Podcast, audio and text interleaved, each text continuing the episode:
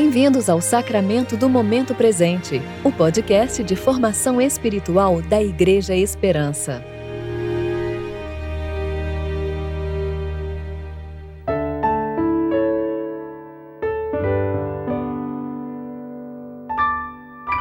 Hoje é segunda-feira, 15 de novembro de 2021, tempo de reflexão do 25º domingo após o Pentecostes.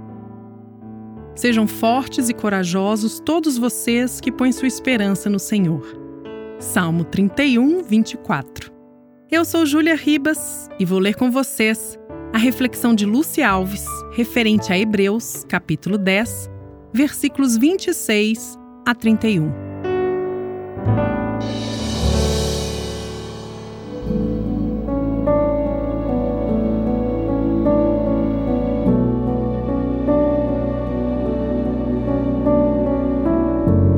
Se continuarmos intencionalmente no pecado, depois de receber o pleno conhecimento da verdade, já não resta mais sacrifício pelos pecados, mas uma terrível expectativa de juízo e um fogo ardente que destruirá os adversários. Quando alguém rejeita a lei de Moisés, morre sem misericórdia pela palavra de duas ou três testemunhas. Imaginai quanto maior castigo merecerá quem insultou o Filho de Deus e tratou como profano o sangue da aliança pelo qual foi santificado e afrontou o Espírito da graça? Pois conhecemos aquele que disse: Minha é a vingança, eu retribuirei. E outra vez, o Senhor julgará o seu povo. Coisa terrível é cair nas mãos do Deus vivo. Cristo é para nós a expiação perfeita.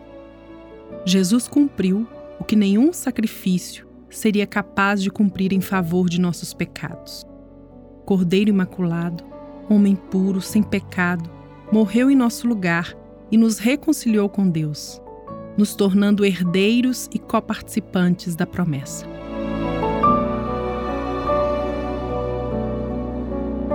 O Evangelho de Cristo, suas boas novas, nos trazem essa mensagem nos contam do cumprimento da história grandiosa de salvação de Deus para os homens.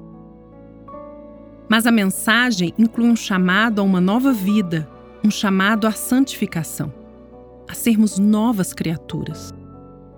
Na palavra de Deus, João, em sua primeira carta, escreve que se alguém disser que não tem pecado, engana a si mesmo e torna Cristo mentiroso. E de fato, sabemos que estamos sujeitos a pecar enquanto esperamos o dia perfeito do encontro com nosso Senhor. Mas no trecho lido hoje, o autor de Hebreus está advertindo sobre continuar intencionalmente no pecado. Em linguagem bem atual e coloquial, talvez usasse afirmações como: Você que justifica suas atitudes pecaminosas dizendo que errar é humano.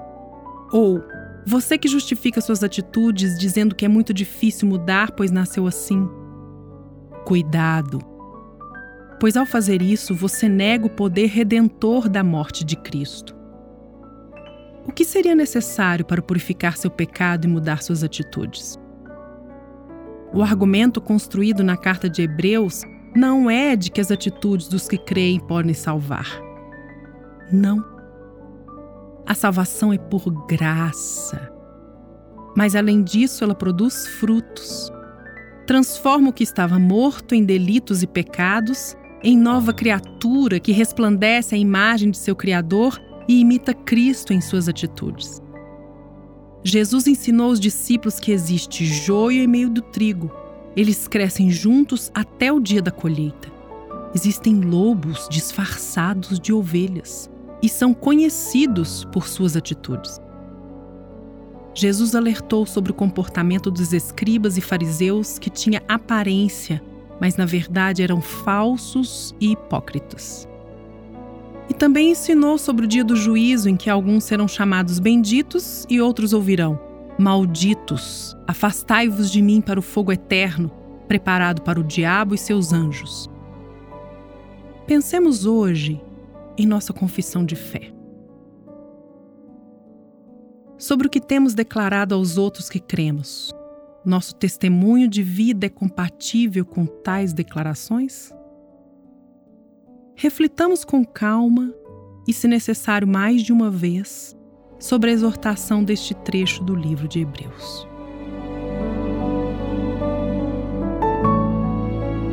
Oremos. Senhor Deus, nosso Pai eterno, tem misericórdia de nós. Não nos deixe tentar mudar tua palavra para encaixá-la aos nossos desejos ainda manchados pelo pecado. Livra-nos de tornar aceitável o que tu mesmo nos ensinaste que não glorifica o teu nome. Auxilia-nos a sermos diligentes ao falarmos e ao testemunharmos, para que nossa vida não envergonhe o Evangelho de Cristo. E assim, quando chegar aquele dia glorioso, possamos ouvir: Vinde benditos de meu Pai. Possui por herança o reino que vos está preparado desde a fundação do mundo. Em nome de Jesus.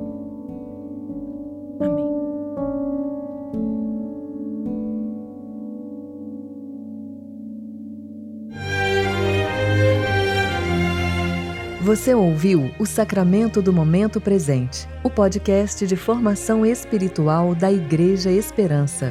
Que a palavra de Deus habite ricamente em seu coração e preencha sua vida com sabedoria.